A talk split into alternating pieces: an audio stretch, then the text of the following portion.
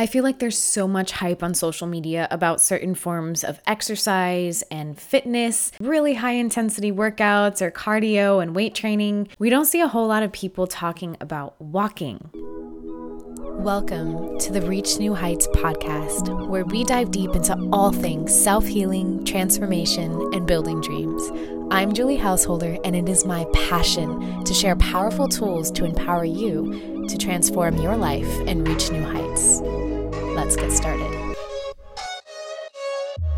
Welcome back to the Reach New Heights podcast. Today I'm diving into some amazing research I stumbled across recently, and it's about what I believe is the most underrated form of movement for health purposes, which is walking. As always, please consult with your healthcare providers, all things related to your health, remembering that this podcast is for informational purposes only. Before we hop into the content, this is a loving invitation to tune in to your body and to slow down your breathing and take some full deep breaths in through your nose.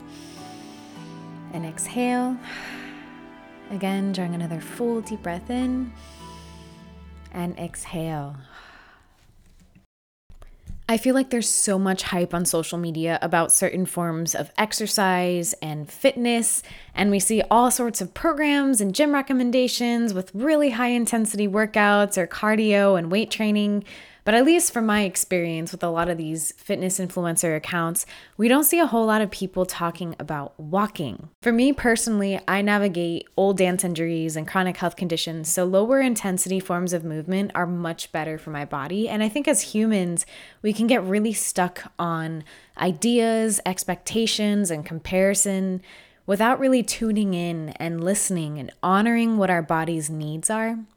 And I think also in the West, there's a lot of suffering that we go through, and it's caused by fear of change, fear of aging, fueled by advertising and the media.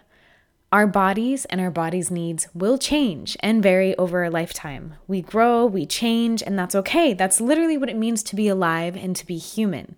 We aren't two dimensional photos frozen in time or plastic toys. And it's so important to really honor ourselves and give ourselves the permission to tune in, the permission to honor what feels good to us, regardless of what other people are doing around us, regardless of what that fitness influencer is doing on Instagram or whatever someone's saying, to really tune in and, and be empowered knowing that you know your body best and you know what feels good to you and what forms of movement feel best for you. So, anywho, back to the walking. I remember for a while there's a lot of people talking about 10,000 steps. Like, I remember being at one of my old jobs and they were like, oh, how many steps did you get today? Like, the goal is 10,000. However, most of the research around the 10,000 steps recommendation were only done with older adults without really clarifying whether it was the amount of steps that was more important or if it was the intensity of the steps needed for adults to reap the benefits of walking.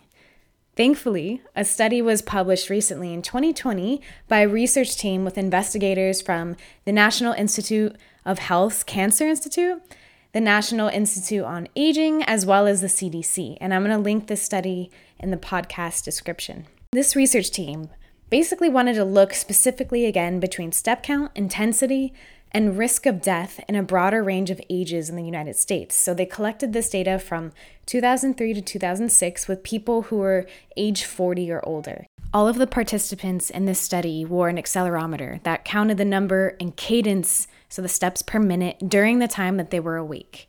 And these researchers collected information on the deaths for a decade and made sure to track death from cancer and heart disease specifically. They had a particular interest and focus on that.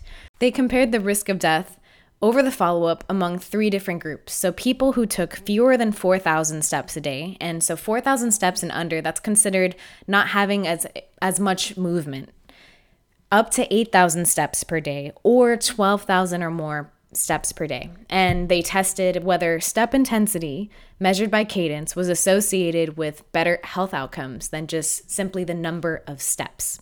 Compared with the people who took 4,000 steps a day, those who took 8,000 steps a day at the start of the study had a 50% lower risk of dying from any cause during follow up.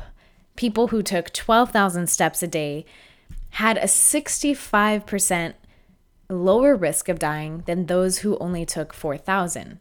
So, higher step counts were also associated with lower rates of death from heart disease and cancer.